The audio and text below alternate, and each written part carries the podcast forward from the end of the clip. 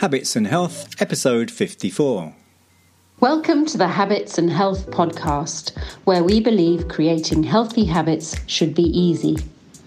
Brought to you by an educator and coach for anyone who wants to create a healthier life. Here's your host, Tony Winyard. Welcome to another edition of Habits and Health. My guest today, Dr. Bill Hang, who's a tr- traditionally trained orthodontist who practiced as he was taught for about seven years, which was removing permanent teeth, using headgears to retract, and, and so on. And he noticed that many of his patients' faces were not as attractive after treatment and decided to find a better way, a different way. So we're going to dig into what was that and, and how did he go about that. And for those of you who may have read the book, The Oxygen Advantage, the ex- excellent book, The Oxygen Advantage, Bill Hang is actually mentioned in that book. So I hope you enjoyed this week's episode. If you know anyone who would get some real benefit from some of the wisdom that Bill shares, please do share the episode with them. Habits and Health. My guest today, Bill Hang. How are you, Bill? I am fine. Thanks. Thanks for asking.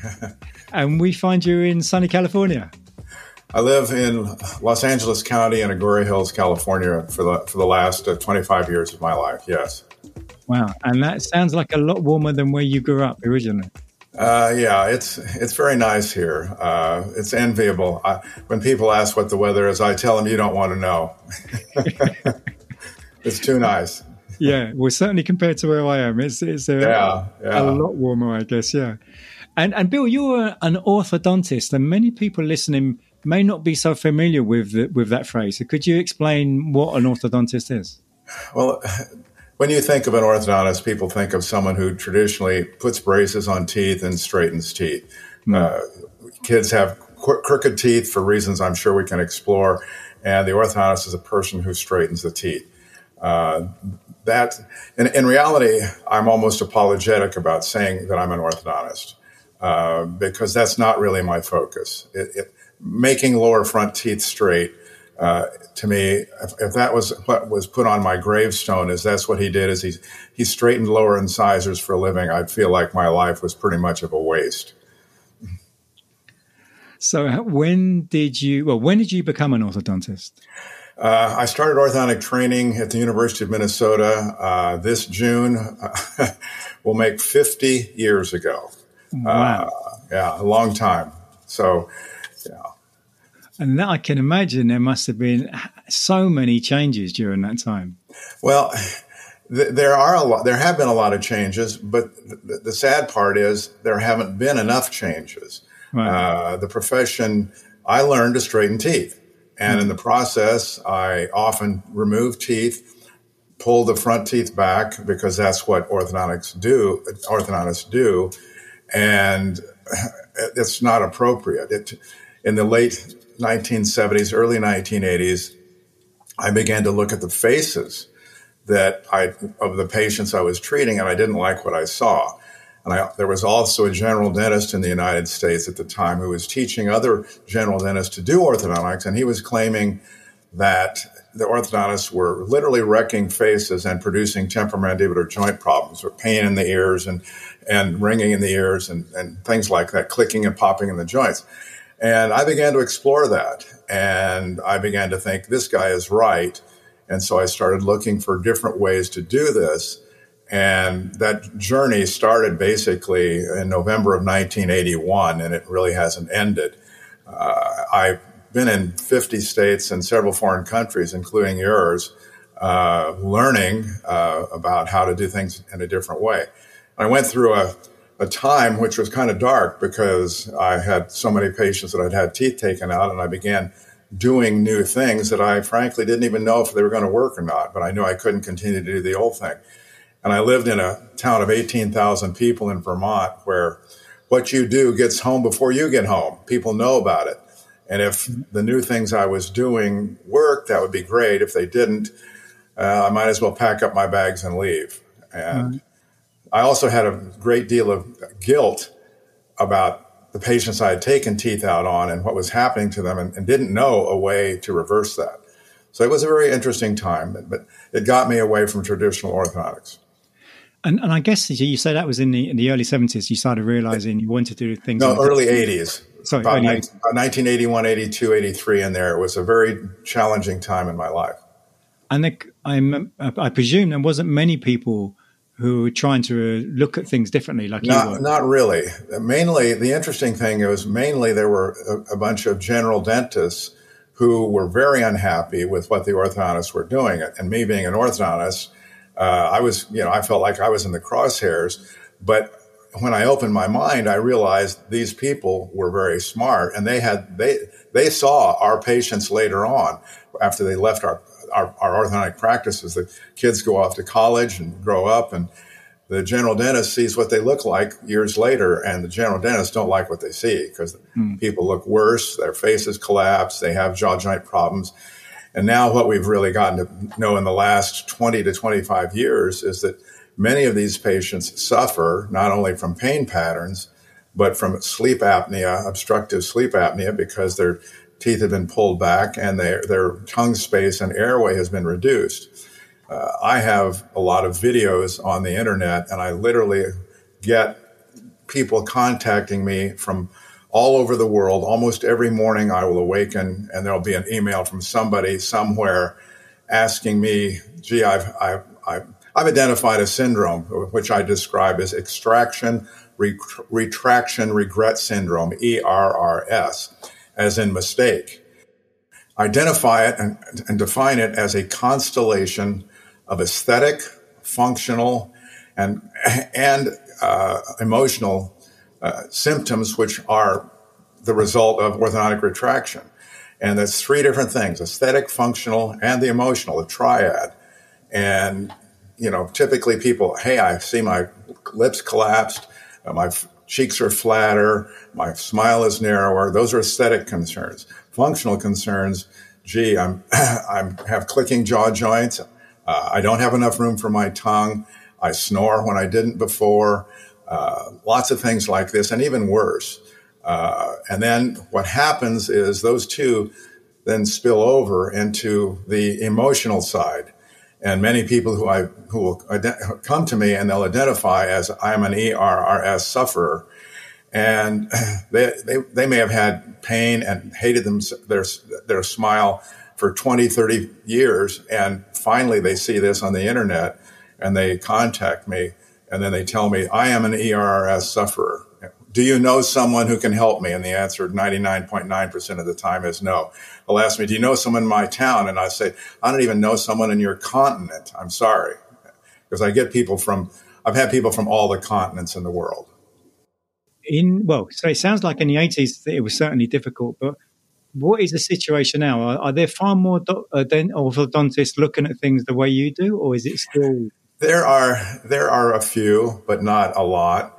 Uh, and with the internet, uh, parents, mothers are getting much more educated, which is great. Uh, so the people who come to me in my practice, they frequently know more about me than I know about me. And they'll also, there's a lot of feeling that removing teeth is not okay and retracting, pulling the teeth back is not okay. Given the fact that now we, we really know scientifically that our faces are way back from our ancestors Daniel Lieberman at, as an anthropologist at Harvard University, and he's chronicled in his book called The Evolution of the Human Head how our faces are back massively from our ancestors. And what happens with that is if the upper jaw is back and the lower jaw is back, your airway can be compromised. And so this becomes a big deal. Uh, there's a lot of a lot of controversy in the profession regarding the effect of what what retraction can do on the air uh, to the airway. As a matter of fact, three years ago in Marco Island, Florida, the American Association of Orthodontists had a had a, uh, convocation to address that very issue, uh, and the the white paper that was supposed to come out of that was actually written. The final draft was written before even one speaker spoke, uh, and and it, I don't want to get into that a big deal, but let's just put it this way. I think that the profession would rather see the whole airway thing go away. Whereas the American Dental Association in 19, excuse me, in 2017, uh, made it a, had a convocation and, and, mandated that the dentists learn to screen for airway issues uh, for, for their patients. Sadly, that is not being done by most people, but at least it was a positive step in the right direction by the American Dental Association. And, and there may be some people listening who are a little bit confused as to what airways have to do with uh, teeth. So could you could you expand further? What does airway have to do with teeth? It has everything to do with teeth. Uh, John Mew in your country is a is a is the brightest orthodontist to ever live. Uh, I met him 32 years ago, and he has very accurately described how and why the, f- the face falls back. The upper jaw falls back, and the lower jaw falls back because children have what we call poor restoral posture. They're more mouth breathers, and their tongue posture is low, which allows the upper teeth to fall back, and in turn, the lower does too. Now we have some silly classifications in our in our uh, in our profession called class one, class two, and class three malocclusions they're, they're in reality, they've never been scientifically validated to mean anything, and they, both jaws fall back in all in all those classifications. As the upper jaw falls back, the soft palate falls back. As the lower jaw falls back, the tongue falls back. Nobody knows, you know, how big an airway has to be to be adequate. But the smaller your airway is, the worse, the harder it is for you to breathe. There's a there's a law governing the flow, uh, the resistance to the flow of a gas in a tube uh, varies inversely according to the fourth power of the radius of that tube. This is called Poiseuille's law. The fact is, if you look at that, a small change in the diameter of that airway can have an amazing impact, both positively and negatively, on how someone breathes. John Mew has shown that everything falls back because many people today are mouth breathers. Uh, some may hang their mouths wide open. Others will just have their, their lips apart by a millimeter or two, but the, the, the, the, effect is still the same. And there's plenty of evidence of this in the literature. There are a number of articles which, and books written about this from anthropologists who aren't really orthodontists. Robert Corruccini is one at Southern Illinois University, PhD anthropologist, and he talks about how the faces change. Uh, and there are others that have been out there. And this, this has been out in the public since the 1800s, even. And even mm before that, the ancient Chinese in medicine talked about how someone with a receding jawline does not live to a ripe old age. So this is not new new stuff out there, but in reality, what you're dealing with is faces that are back and airways that are back. So John Mew developed this approach to move the upper front teeth forward. So typically in a child, the teeth are often eight to 10 millimeters too far back. And John, in his infinite wisdom, decided, let's move those teeth eight to 10 millimeters forward. And then he developed an appliance which will bring the lower jaw forward and make it so that the, the child will hold the jaw in that position uh, still as it can be, that becomes a new rest position of the lower jaw. And over time, that jaw will grow into that position. And I've been doing this now for 32 years. In the year 2000, I recognized that indeed we were improving the airway with a bunch of consecutively treated cases. And I had an article written along with the help of someone else who actually grew up in Great Britain, but is with the National Institute of Health in the United States very well known person. He did a research project on my patients and showed an increase in the airway of 31% at the level of the palate, 23% at the uh, uh, behind the tongue, and even 9% down in the throat with these consecutively treated kids. Now, realize that this technique is not easy and it requires total cooperation on the part of the, the patient to do it. But if you have a child who will do it, you can you can have a nice improvement we literally never guarantee any kind of a result or improvement in the airway. But we've seen it, and we've seen it can be very life changing. You have children today who are getting brain damage from sleep apnea. As a matter of fact, Ron Harper is a PhD neurobiologist at UCLA and has used MRIs to show the brain damage that occurs even with one night of reduced oxygen saturation. And it's permanent brain damage. And he can go into the articles that he has in the refereed literature for anyone to find. Uh, there's a, another gentleman who's a good friend of mine in a uh, in a group that I am part of. It's called the American Academy of Physiological Medicine and Dentistry. His name is Philip Cooper, and he's in Savannah, Georgia. He's African American, and he's written a book, Why African American Children Cannot Read. And it really has nothing to do with the color of their skin. It has everything to do with so many of them in disadvantaged uh, situations have lots of health problems, including sleep apnea. And so they literally are arriving at school by the time they're starting to go to school. They've already had so much brain damage that they're really not going to be able to breathe, uh, to, to, to function properly. Uh, this is, and it has, it, yes, it, it has some their disadvantaged status makes them more likely to have this happen, but it really has nothing to do with the color of their skin. It can happen for any. It can happen for a Caucasian. It can happen for an Asian. It can happen for anybody. Uh, we've been we can see huge changes in behavior when when a child sleeps uh, better and breathes better. Uh, there's a there's a video out on the internet that you can find called "Finding Connor Deegan." He's a young boy from the Chicago area and he he was frankly suicidal. He and he was the, the, the cut up in the class. The teacher hated him, and he was about one of these performances in class of being institutionalized.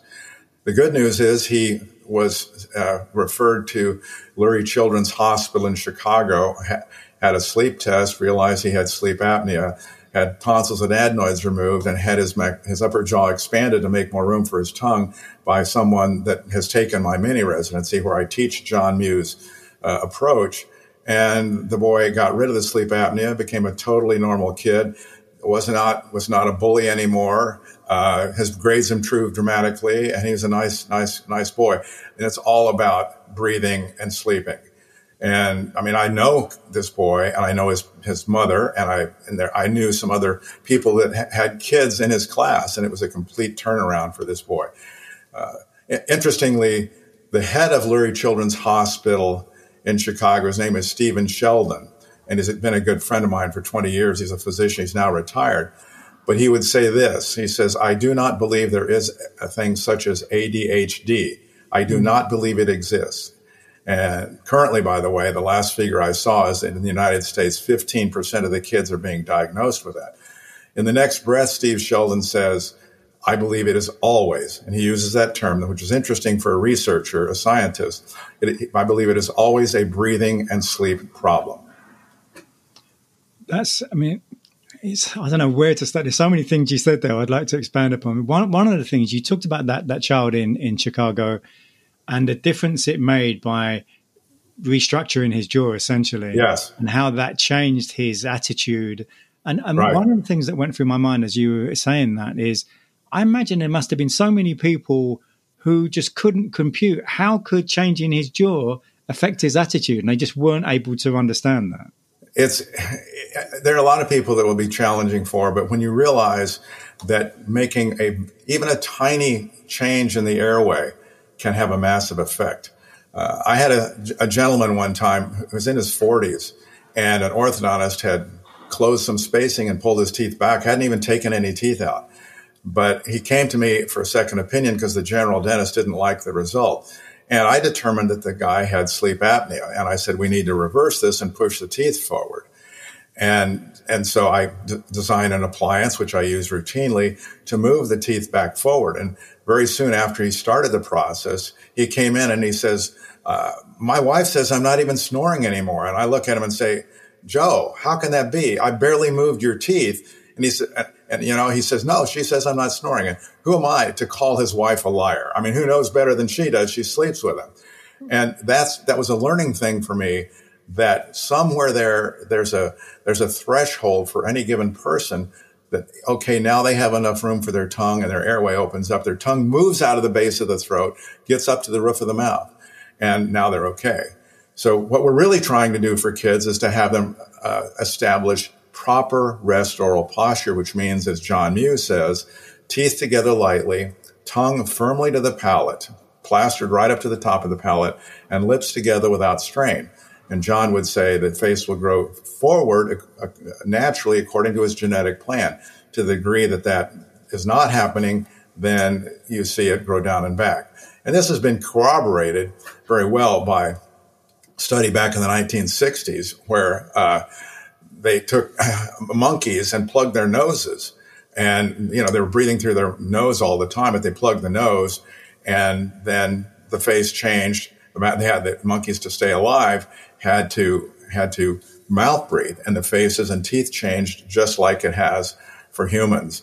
Uh, more recently, and this is the, the best best thing, James Nestor, who's a uh, who's written the book Breath, uh, has he actually did this for himself. You could everybody should read this book. It was number six on the New York Times bestseller list when it came out a year and a half ago, and published in 32 languages. Hmm. Uh, he's he and a friend had their own nose plugged up for 10 days and they did all kind of physiologic tests on them and their blood pressure went up and all these markers changed in a negative fashion i mean these guys were not happy but they they chose to be guinea pigs in this experiment which had never been done on humans but you need to read the book and once you do you're going to think oh my gosh this really is a big deal mm. it's a very compelling book and basically a confirmation of everything that John Mew has been working on since his, you know, the 1950s and everything that I've known about and been researching for the last, you know, 32 years since I met John. It is a fantastic book, and I agree with you. Any anyone listening really should read that book by James Nestor. And and for people listening to, I mean, are the listeners of this show? I think tend to be kind of 40 plus people, you know, 40s, 50s, 60s, maybe. And any, anyone who's listening who is older, maybe they do have sleep issues, maybe they are snoring a lot. What right. would be what would be your recommendation as the the first step that they could take to towards changing that? Well, first of all, they need to identify the problem and see if it's a, if it really is a problem. Uh, get see their primary care physician and tell them, you know, gee, I have these issues. I don't awaken well rested. I, I wake up gasping. That's a classic sign. When someone's gasping, that's they've they've stopped breathing and now they're starting to breathe again. That's called an apneic event. So that's not a good sign. And if the person wakes up and they've slept for eight hours but they don't feel well rested, those, those people are not going to be in, in good shape if they tend to fall asleep reading a book or watching television, these people likely have apnea. So you get the test done. Okay, now you know you do or you don't have apnea. But even that isn't doesn't tell the whole story. And Christian Guilleminault, who was the head of the uh, Stanford University Sleep Clinic until he passed away uh, two years ago, had over 400 articles in the refereed literature and was really the person who defined sleep apnea and came up with the mild, moderate, and severe classifications. In his later years, he was lecturing and said he wished he'd never came up with those classifications because they don't really describe what's going on for the patient. So what, what the, the bottom line here is find out if you have a problem. If you have a problem, then treat it if the sleep doctor says you need a CPAP machine, which is a continuous positive air pressure, then get one it will help the person feel better in the morning. But there's a New England Journal of Medicine had an article, I believe it was about six years ago, from the University of Flinders in Australia, stating that a CPAP machine does not provide a statistical benefit of reducing the chance of heart attack or stroke. But those who have apnea have to understand that untreated apnea is good for a 20, 20% reduction in a person's lifespan uh, 65 to 80% of all stroke patients have apnea. And your chances of apnea is, is correlated with every chronic disease known to man. That's comes from some very well known sleep doctors, and I've heard most of them uh, speak over the last 20 years. So, are there things to do for those individuals that are suffering? The answer is yes. The CPAP is the first thing because it'll help someone feel better. But let's say, for instance, that someone has had retractive orthodontics, and you have many in the UK who contact me, by the way. Uh, I have any number of them. I've treated people from uh, from from the UK and reopened extraction spaces for them, uh, where they've had four teeth taken out. Starting in 1989, I've been I've been reopening those spaces for people, and uh, I've I've been done it. I've done it for people from more than 30 states and several foreign countries. Uh, and I, before I analyze the case, I have a pretty good idea if we're going to be able to help get rid of the apnea. And, and I have sleep reports for some patients showing that we've been able to do this. We literally never promise a result. Not once in my life have I promised a result for anything I've ever done. I'm an Eagle Scout and I promise to do my best. That's what I tell people with a smile on my face. And if they want to have treatment, then, then we proceed. But that may help some. And sometimes it doesn't take very much to, to help someone breathe better and sleep better. Um, I had a woman more recently that we finished treatment on. She'd had four teeth taken out and she'd, for 20 or 30 years, she'd been seeking solutions for this. And when she came to see me several years ago, she, she said, she talked about, gee, I, I have a problem when I swallow here. It's difficult for me to swallow. And I said, well, it may well be an airway problem. And later on, uh, years later, when we were talking after we had resolved her problem with reopening spaces and surgery, she told me that I was the, she had seen more than a hundred doctors before she saw me, and I was the only person who recognized that she had an airway problem. Airway problems, I mean, very few people have great airways. Very, very few. And so it's a matter of how bad is your airway and how much does it affect you? Can you get along with it or not? There are other things to do. I mean, surgery to advance both jaws can open the airway. If it's done properly, and very few surgeons know how to do it well, sadly, and if the orthodontic preparation is done properly, I've done hundreds of, of jaw surgery cases in my career, and I have many people who are, you know, undergoing that kind of treatment, and I prepare them for it and finish them afterwards. So there's something to do for everyone. Sometimes widening the jaw laterally can help. And so orthodontists are taught that you really can't expand the adult maxilla, the upper jaw, uh, because the sutures close. Well, uh, in the in the early 1980s, I met some orthodontists who say that's not the case. And so I have expanded my own maxilla seven millimeters, and I did that 32 years ago. I also opened up a space where I had a bicuspid tooth taken out when I was 11 years old, growing up in Illinois. And I, so I've made my own maxilla bigger non-surgically and I've expanded the adult maxilla more than 10 millimeters of people in their 40s and 50s and have not pushed the teeth off the bone support, which is what most orthodontists were taught would happen. But orthodontists are taught things that they that that someone speculates would happen. When you ask somebody to, well, can you show me a case where the teeth have been pushed off of the bone and the teeth have been lost? No one has those cases, but this is just part of the profession that people say you can't do this. It's kind of like don't go out too far on the ocean or you'll fall off the edge of the earth. Until until Magellan, you know, went around the world and came back the other the way other way, uh, everyone thought the world was world was flat. Hmm. So in a way, that's a great analogy for this. Uh, so there's something to be done for everyone. It may not be quick and easy, hmm. but it can be life changing. Uh, this one woman who who said to me, uh, uh you know, I'd been the first person out of 100 doctors to recognize uh, her problem. One day, toward the end of her treatment, she was sitting in my treatment area, and out of the blue, she just said, after she'd had jaw surgery to bring both jaws forward, she said, "I would do this surgery 10 times to feel the way I do today." And that's a very compelling statement from somebody. It's what I call a, an oh, by the way, Dr. Hang comment. We hope you're enjoying this episode of the Habits and Health podcast, where we believe creating healthy habits should be easy. If you are looking for deep support to create the health and life you want, we invite you to consider one on one coaching sessions with Tony. Coaching sessions give you personalised guidance to fit your unique goals and life situation. Only a limited number of spots are available, but you can easily get started by booking a free introductory call at tonywinyard.com. Now back to the show. You talked about CPAP machines there, and one of the things I was wondering is a lot of people, well, some people maybe they they put on a CPAP machine and then they they start to use it for many months and then they begin to think of that as normal and that they'll just use that for the rest of their lives. What would be the next progression? What would how could someone aim to progress from using a cpap into to, to a situation where they no longer need that?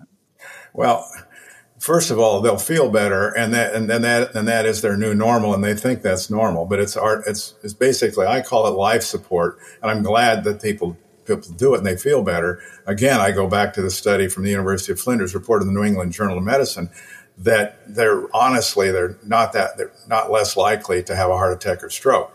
So it's I think that it's a good it's a good stopgap measure. It's a good band aid, hmm. so they can feel better. But they need to find somebody who knows how to address this issue. Uh, the sad part of it is that the, there are courses being given now about, gee, you expand the upper arch, and both most people, most orthodontists are never going to expand the lower arch hmm. because they, there's no suture in the midline, and they've they've been taught that you push the teeth off the bone support. Hmm. I've expanded adult lower arches 10 millimeters, and I routinely do that. I actually have my own wife in treatment right now, uh, and she because she's begun snoring. She never did before. As you age, the muscle tonicity gets worse. And so what we're trying to do is expand both of her upper and lower jaws to try to get rid of that. Hmm. So these are things that can be done, lateral expansion. The unfortunate part of that is uh, that lateral expansion is not it's it's it's it's part of the solution, but a very poor part of the solution because the problem really is in that front to back plane of space. Our jaws are back from where they used to be we have what appears to be larger noses. Our noses aren't larger. They just look that way because the upper jaw is back. People have flat cheeks and their lower jaw is back. They often have a sloped forehead because they're, they're keeping their chin forward just to breathe and stay alive.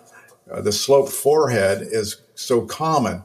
Realize that someone's forehead should actually be vertical, vertical, straight up and down. But how many people do you see with their head tipped back like this? They don't even know they do it, but they do it because if they didn't do it, they wouldn't be able to breathe. They also have forward head posture. If you drop a perpendicular from the middle of the ear to the floor, it should go right through the middle of your shoulders. Zillions of people have their jaws, their head, their entire head two, three, or four inches forward. Over time, this pays a, the, the neck muscles pay a big price for this, but the, the patient is doing it just to survive.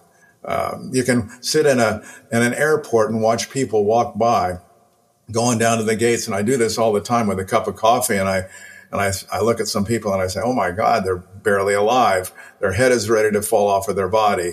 And and frequently, you can tell by their entire gait, the way they walk. You know, they're way older. They're they're way way way older than their than their years uh, that they've been alive we, we as a society suffer horribly. And Nestor comes, you know, he describes a little bit of this in his book, but not, not as much as, as really would be nice. As a society, we're pretty sick. Mm. Well, and you, you talked about the surgery on your on your wife more recently for you know for the snoring. So it made me think about: is there? I, mentioned there's many people who listen to this show who may be in their fifties and sixties and so on. Is it if if people are thinking, "Oh, I'm too old to have that kind of surgery," what what would you say to that? The oldest person I've had to have this surgery, and this is kind of comical, was uh, I think it was three weeks short of his 75th birthday. Wow. Uh, this he was a retired U.S. Navy pilot and a bicycle fanatic, and he had the year before we did this, he had ridden his bicycle from Jacksonville, Florida to San Clemente, California, a distance of approximately 3,000 miles. Wow. And he took his, uh, his CPAP machine with him. And so he went and had this surgery done after I prepared him for it. And interestingly, you think, well, it must hurt so much, must be so horrible. Not really. Uh, five weeks post surgery, he was out doing 20 miles a day on his bicycle. So there, and this can completely change someone's physiology. Uh, I had a woman years ago, and this was this was very classic. She'd had a headache pattern, and she was a horrible clencher, and she had sleep apnea. And she was from Florida, and I used a surgeon in Texas to treat her to bring her jaws forward. I called her. Uh, I called her three weeks after the surgery, and uh, and said, "Well, how are you doing?" And it was amazing. Out of she, five things came out of her mouth in rapid fire fashion. Number one, uh, I'm thanking God for for, for you uh, and Dr. Wolford, who was this, the surgeon, uh, and said, "I can br- I, I can breathe. I, I, you know I can breathe better."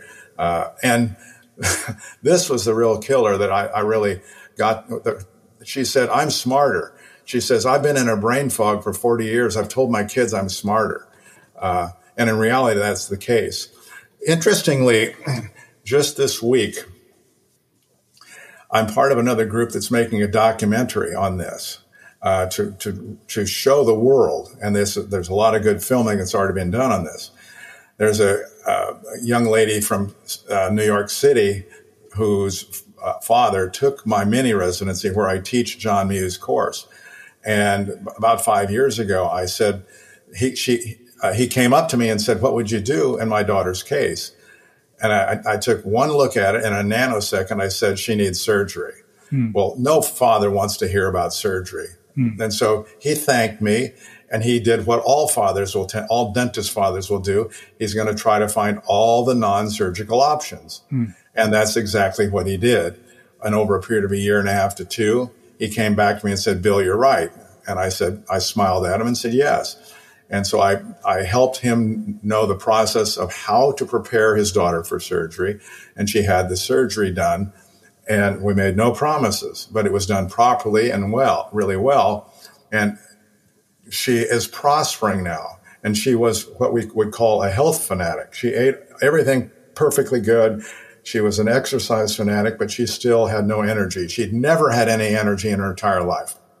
Now she's robust, and in this meeting we had with this Zoom call of this board for this group that's promoting a documentary on this, there was a, a, a woman who is a psychiatrist and is doing research on these kinds of things. And t- she tested this girl, uh, this woman in her 20s, before the surgery, mm. and then tested her afterwards. Mm and what things about cognitive function, executive uh, functioning, all kinds of different things that I'm too dumb to know about. But the numbers were amazingly better. So here, the, the mere fact that this this woman is now breathing and sleeping much more normally, her life is literally changed, and she, she's going to have a much much better life. There's story after story like this, and this will be a this will be something that will be researched very well uh, by this group, and will be documented in there, it's going to be a docu series that that uh, they're making on this. It, it will be coming eventually. So, someone who's listening to this and thinks, "Wow, I'd love to get to do some of that." Where yeah. would they? How would they go about finding out how how they could do it? Where would they look? Here's where I'm going to disappoint you in a big way the world is not full of a lot of people who really are tuned into this. Hmm. Yes, there there's more of an awareness of this. There's sleep clinics around, a lot of them in the U.S., but to to a great degree, even the heads of the departments in the United States who head up these sleep clinics don't truly understand what they're dealing with. Hmm. And I say this because I've been going to lectures for the last 20 years.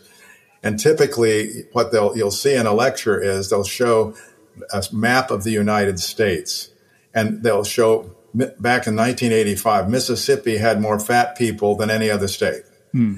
And then they show the map every five years and how obesity gets worse and worse and worse. And now we've got, you know, more than 30 percent of the people in some states are morbidly obese. Hmm. And so they, they attribute the problem to obesity. Hmm. When in reality, you have tiny little Asian women that are 85 pounds and are not obese at all who have sleep apnea. Hmm. They're not the typical National Football League linebacker who weighs 280 pounds and you know he's got apnea. Hmm. So the, the point is, they're not recognizing that our, you're going to have to look hard to find someone who truly understands that this is a, an anterior posterior problem and the face needs to be moved forward. Hmm. And just laterally expanding is not going to make it happen. Hmm. I, I, I wish I had a better answer, and I, I don't know enough about people around the world and where there are people who really understand these these issues. Hmm. Uh, it's uh, James James Nestor's book has been great in that it has brought an unbelievable amount of awareness amongst the public. Hmm. But the problem is the medical dental system is woefully inadequately trained to address the, this this monumental issue. That, to be honest with you, and I'm not exaggerating more people are going to suffer from this and then from the pandemic we're, we're, we're supposedly in. Hmm. Because every chronic disease known to man is correlated with poor breathing and sleep. Hmm. Now, that brings up another subject.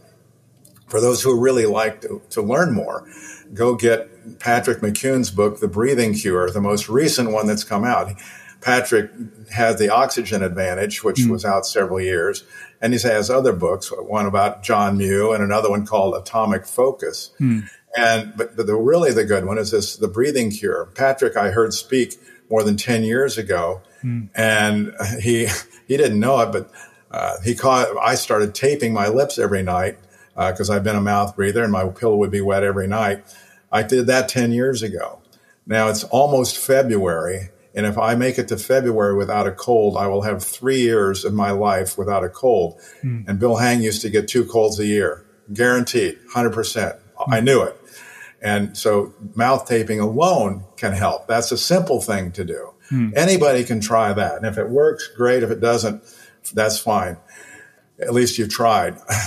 but his Patrick's book is a reference book for everything. He chronicles how poor sleep and breathing, poor breathing is associated with every chronic disease named, named and each, and each chapter has from 75 to 100 references that if you're a scientist and you really want to know more, you can delve into that. Mm-hmm. I mean, it's an amazing book. Uh, with interestingly, in my own situation, I've been an addicted runner for I've been running for more than 50 years, and I've run 32 marathons in my life. When I heard Patrick speak, I decided to try running with my lips together, mm. and it took me a few weeks to train myself to do that, but I was able to do it, and so I my my 20th marathon was a Pasadena marathon, and I came in second in my age group, running with my lips together. Wow! Uh, when I saw Nestor's book, then it, I'm a, I must be a slow learner because from Nestor's book, I understood that I'm still breathing was still breathing too much because right. he talks about holding his breath on the exhale, mm. running through Golden Gate Park in San Francisco. Yeah. And I thought, wait a minute, I'm breathing way too much, too often.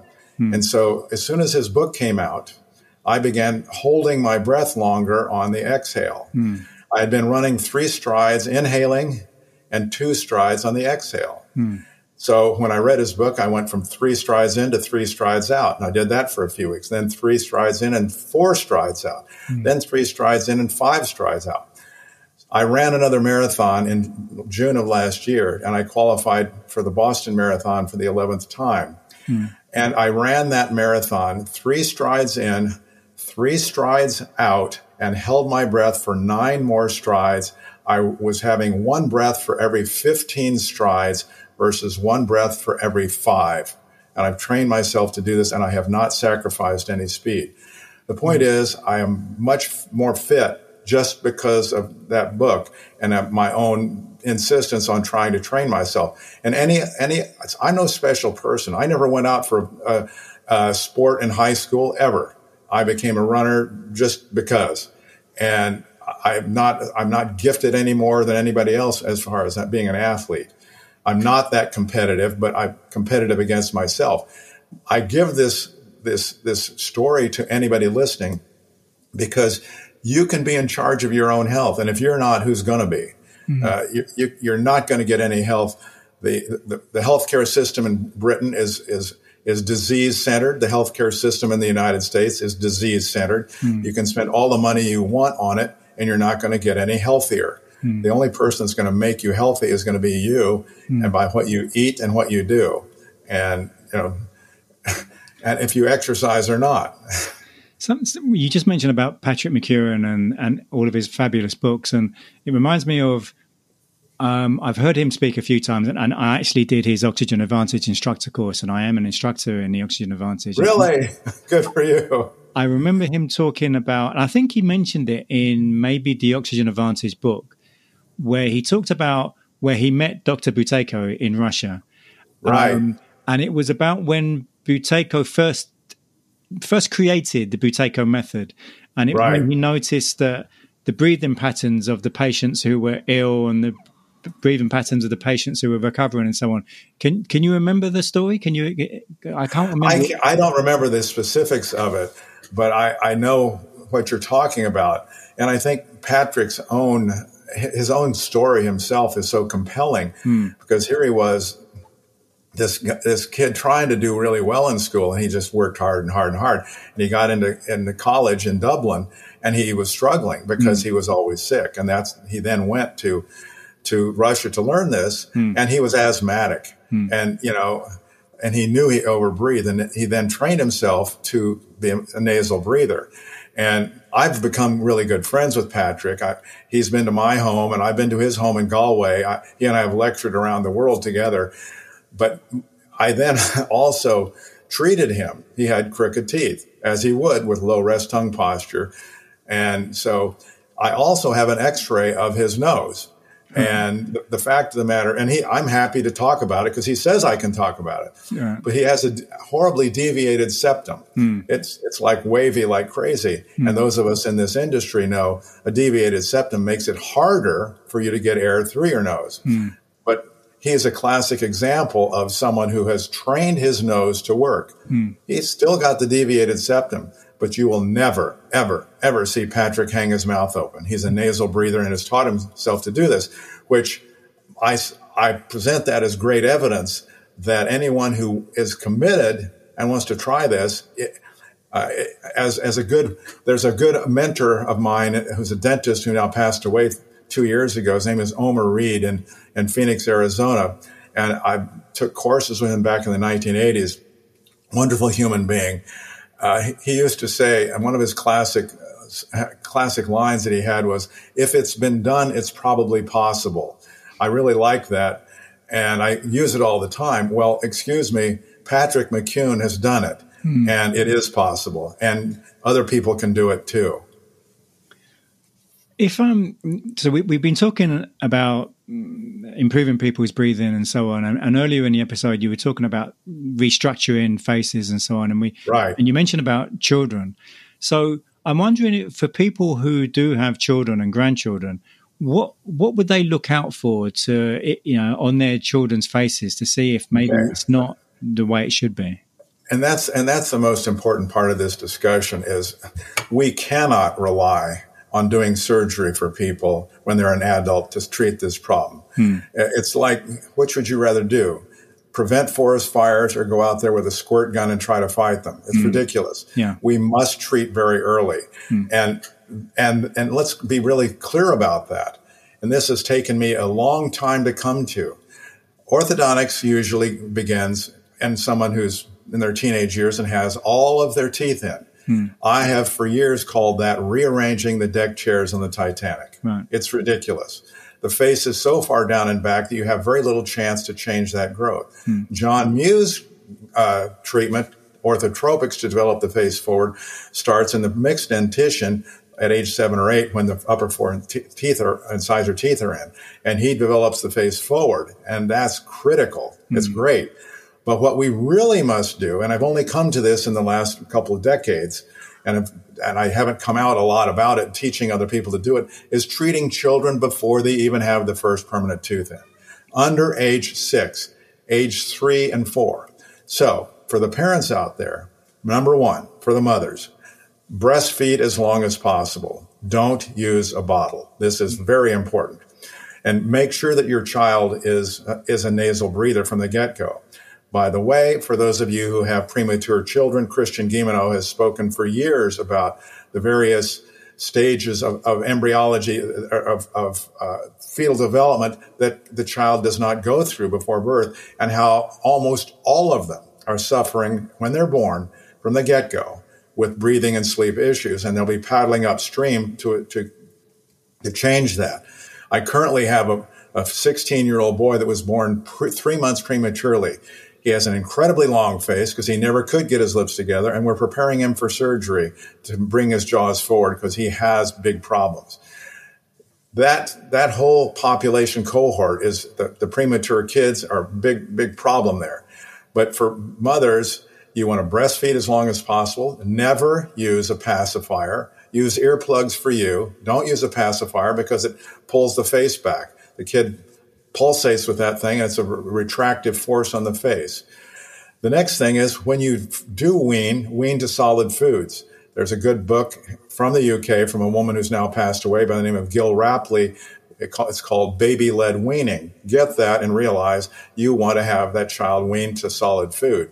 And the more coarse the food is, the better it is. And don't think that your little baby with those little ridges can't, can't, can't eat it one way or the other. The more coarse the food is, the more they have to work, the better it is. And John Mew's talked about that for years. Uh, and, and that's pretty well documented uh, with Daniel Lieberman's book from Harvard on the gr- growth of the human face. Other things to do are, you know, is to look for. You never want to see your child have their lips apart at rest, never have their mouth hanging open. And another thing is mobile devices. Mobile devices are, uh, they destroy people. The sooner you give that young kid a mobile device, the more he's going to get addicted to it. He's going to have his head down. He's going to hang his mouth open because that's what they do. And you're just making the whole situation worse. There's a physician in the San Francisco area who's documenting all of this, and he's writing articles about a syndrome which he's which he's identified called spiky leaky syndrome. And my myofunctional therapist that I work with all the time, Joy Moeller, she understands and treats kids with these issues. So you really, really, really need to take the parenthood thing very, very strongly. And you're in, the mother's in charge, and the mother is going to change the world. Uh, if the, if the child has a flaccid lower lip that rolls out, that child's a mouth breather. Uh, an easy measurement to do is John Mew's measurement to measure from the tip of the nose to the edge of the upper front tooth. That's with a with a millimeter ruler. Now, John came up with this years ago, and it's one of the most accurate things that I know. And so that measurement for a girl should be 21 millimeters plus the patient's age and years. So let's say you have an eight year old girl, 21 plus eight is 29. And most girls that you'll see will have a number far higher than that. It's rare to see someone whose face is on that, that close to the norm. And if you do, you'll see a very attractive, if the patient has that number, that, that face will be very attractive. Your eye will just know it. For a boy, that number is 23 millimeters plus the patient's age and years. If you measure this, many of the patients that we see in our practice are 8 to 10 millimeters above that. Traditional orthodontics only makes that number bigger by retracting. In reality, everybody needs to have things move forward. So there are myofunctional therapists in every country. Uh, there's a group here in the United States that I'm very, uh, very intimately related to all these people. I know many of them, and the person who's in charge of the organization is my friend. They're trying to spread the word. And what we really need as myofunctional therapists, we've got more than 10,000 orthodontists in the United States. We need about 100,000 myofunctional therapists to help all the kids who need it. And we need about not nearly that many orthodontists because if we had the myofunctional therapists doing their thing, orthodontics wouldn't be needed. Nobody would need to have braces. And I make the, the very, very compelling statement a few years ago that, in, you know, more recently, you see that the Journal of Clinical Orthodontics shows that very few orthodontists will treat anyone until they're at least age six and have permanent teeth coming in. I make the crazy statement that we should have our orthodontic treatment finished by age six. Mm. That's a pretty bold statement to make.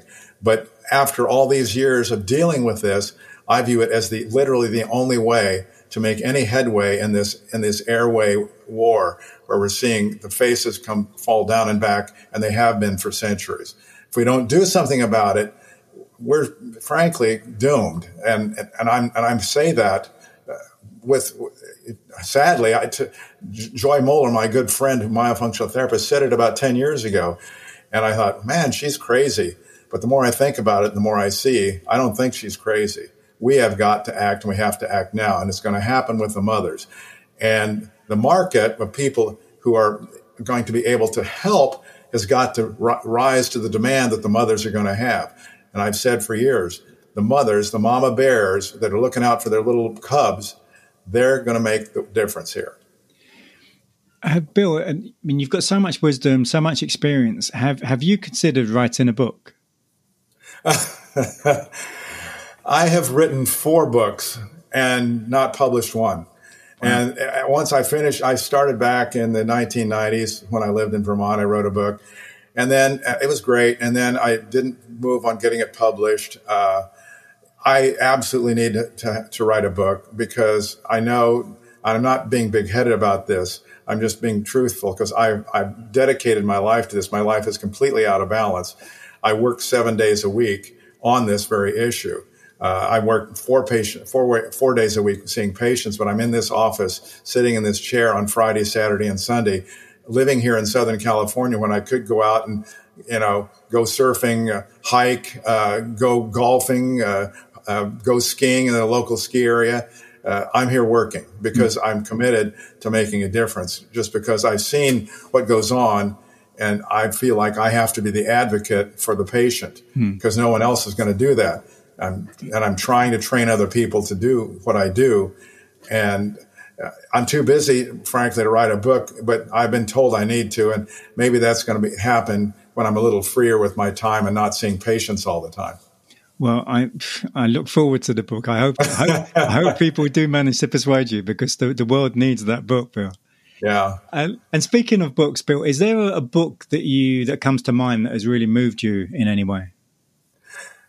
Well, I, the, the, the ones I already mentioned are, the, are really the best ones.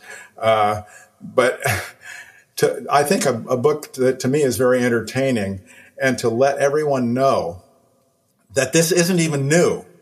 This has been around forever. It, the book is by George Catlin, C A T L I N, and it's called Shut Your Mouth and Save Your Life. Now, that is such a cool title. I wish I'd come up with that, hmm. but I wouldn't come up with it in the way he he came up with it. George Catlin was an attorney in Philadelphia, and he was in his early 30s in the 1830s. He decided to junk being a lawyer and he went to the American West and became a, uh, a, an artist and a photographer when photography came in. And George Catlin is one of the best known artists of the of that era in the in the American West. He also went to South America as part of his travels. But he came up with this book called Shut Your Mouth and Save Your Life. And it was published in the 1860s for the first time. And what he did is he, he compared the Native Americans, their faces, to the Caucasians that he knew on the east coast of the United States, where they were in the, in the cities that had already been developed. And he talked about how the Native Americans had their lips together. He talked about how the the uh, the squaw, the mother, would take the baby off of the breast and immediately take the baby's lips and take her fingers and push them together to make sure that the child didn't didn't keep the mouth open. Hmm. I mean, intuitively knew this. Showed Native American children sleeping as they did with their lips together, and he had drawings of, of Caucasian kids where he would see and what he was used to seeing on the East Coast, uh, and and when their mouths were open. And then he talked about how the faces were changed by habit, not you know, that wasn't anything genetic, but you could see that the the faces were were you know way back for the Caucasians and he acknowledges that the not only did the the uh, Native Americans call the Caucasians pale face, they also called them black mouth because their mouths would be wide open like this. And back in those days, the mouth breathing would, would make someone have infinitely more tooth decay and periodontal disease. So many many people back in those days had no teeth. Mm-hmm. So if they were talking and their mouths wide open, they just like it's black mouth, mm-hmm. and that's what he described. It's a it's a compelling book. Uh, you can get it off of Amazon for thirteen dollars. If you're offended by, uh, you know, not politically correct uh, language, don't buy it because he talks about the Native Americans as savages. Hmm. So, but you have to look at that as the time in hmm. which he was writing the book. Yeah. That was what people said back in those days. And so it's a very, it's, it, the, the point of the book is that it shows that we've been talking about this for forever. There's one more book that I would urge people to get. It's called uh, Nutrition and Physical Degeneration uh, by Weston Price, who was a dentist in the United States and in the 30s and 40s toured the world and noticed that faces and teeth changed in one generation. Now, as orthodontists, we're taught, oh, the, the malocclusion is an intimate uh, play of genetics and environment. And there's no there's no real evidence that genetics plays anything in, in this hmm. in this game. It's really almost all environment, and that's what you for some some mutation to occur would take thousands of years to go through a population and become permanent. Hmm. And think about it: if it's a mutation that causes someone to have a worse airway, how is that per- person ever going to survive to reproduce? It makes no sense. Mm. So, this book, Nutrition and Physical Degeneration, is is about his, Weston Price's travels all over the world mm. to places where, in the space of one generation, the, the parents had good teeth and no malocclusions, and their kids d- d- had malocclusions and poor looking faces. Mm. And he describes this. And the one change was a change to the Western diet with refined sugar and flour and pasteurized milk. Uh, th- there's more to read on this than you can even believe. Uh, uh yet another one is uh, another book is Pottenger's Cats, P O T T E N G E R.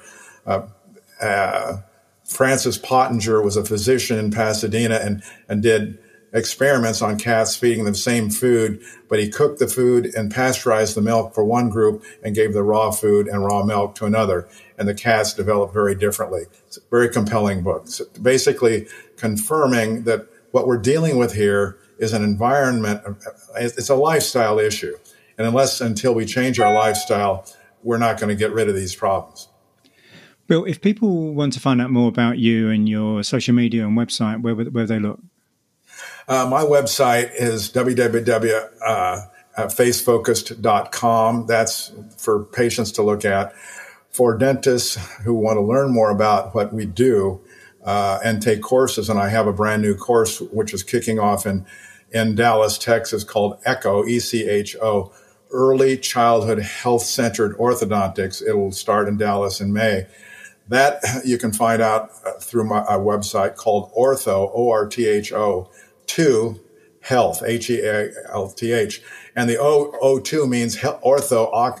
The reason I have O2 is it's oxygen. Hmm. So ortho2health.com uh, lists my courses. Both I have uh, a, a mentorship called ERRS for treating adults who've had, you know, retractive orthodontics. It's also to, to prevent that, doing some di- things differently in adolescence and how not to remove teeth and, and, and how to preserve the airway and still get straight teeth. But the new organization is going to be teaching to, to a great degree. I'll be focusing on orthotropics as developed by John Mew, only the big emphasis is going to be treating the child before age six. Hmm. So if, if if some mother wants to have someone treat her child, they find a dentist who will take this course because it's it's for dentists only.